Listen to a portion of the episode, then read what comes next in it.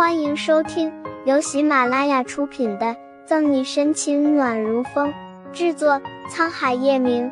欢迎订阅收听。第三百九十四章，彼此是陌生人，互不相干。提起左心言，沈西也不高兴了，冷笑两声：“叶晨玉，你是病了还是疯了？是你问我有没有意见的好吗？我不向你收意见采纳费已经算好的了，你还好意思怪我？再说了，人家来找你请教生意，关我什么事？谁让你问我的？”一股脑说完，沈西爽是爽了。但在看见叶晨玉瞬间阴沉下来的脸色时，让他顿时觉得后脊背发凉。在叶晨玉面前，沈西平时的暴脾气有点拿不起来。他周身气势不对，他就发怂。活了二十多年，沈西第一次遇到对手，不是他太弱，实在是叶晨玉这个男人不好对付，一言不合就将他折磨的半死，甚至有时候无赖起来，堪比一个小孩子。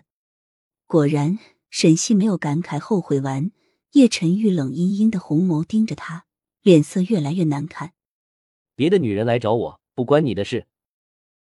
梁博的嘴唇微微勾起，叶晨玉的表情很是威胁，似乎沈西回答的不合他心意，就有一场狂风暴雨即将来临。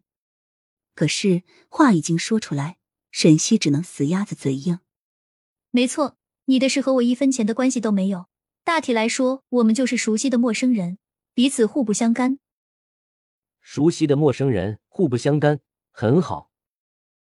没有沈西意料中的雷霆大怒，叶晨玉嗤笑，松开他，打开后面的车门，上了车。临了说：“我们走。”跟不上叶晨玉的思维跳跃，沈西耸耸肩，活动着生疼的手腕，向另一边车门走去。什么时候叶晨玉变得这么好说话了？刚刚他如此挑衅他，竟然就这么算了？嗯，怎么回事？还没搞清楚叶晨玉的变化，沈西再次扣动车门，奈何压根没打开。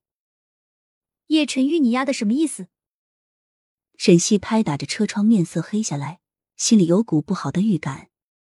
而这时。上车的乔宇摁下车窗，额头出冷汗，抱歉的对沈西说：“沈队长，叶总说了，既然你们彼此彼此是陌生人，互不相干，那就成全你。”什么？沈西瞠目结舌，不敢相信他听见的，看向后座闭眼假寐、事不关己却脸冷沉如冰的叶晨宇。所以叶变态的意思是不让他上车了。叶晨玉，你。开车。沈西话还没有说完，叶晨玉把乔宇的车窗按上来，阴沉着阴线。左右为难的乔宇给沈西一个对不起的眼神，脚下油门一踩，车子就跑出好远。叶晨玉被丢下的沈西险些被车刮到，眼疾手快的退到一边，气得七窍生烟，直跺脚。沈西站在路边，眼睁睁的看着车越开越远。直到消失在他的视线中都没有停下的医院，他才彻底的相信叶晨玉真的把他丢下了。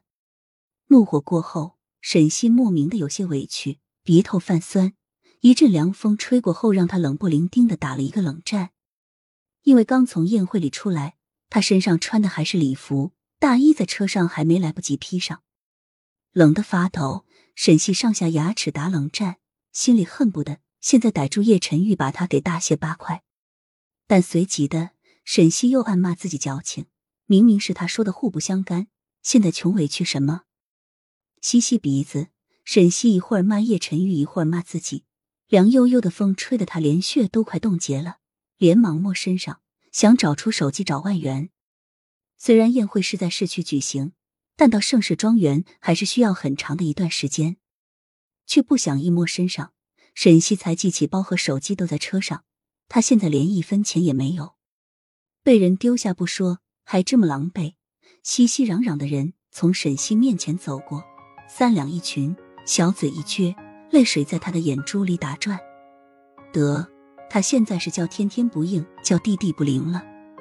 车开出不远，乔宇没挑最近的一条捷径走，反而走车流量最少、随时可以掉头的原路。本集结束了，不要走开，精彩马上回来。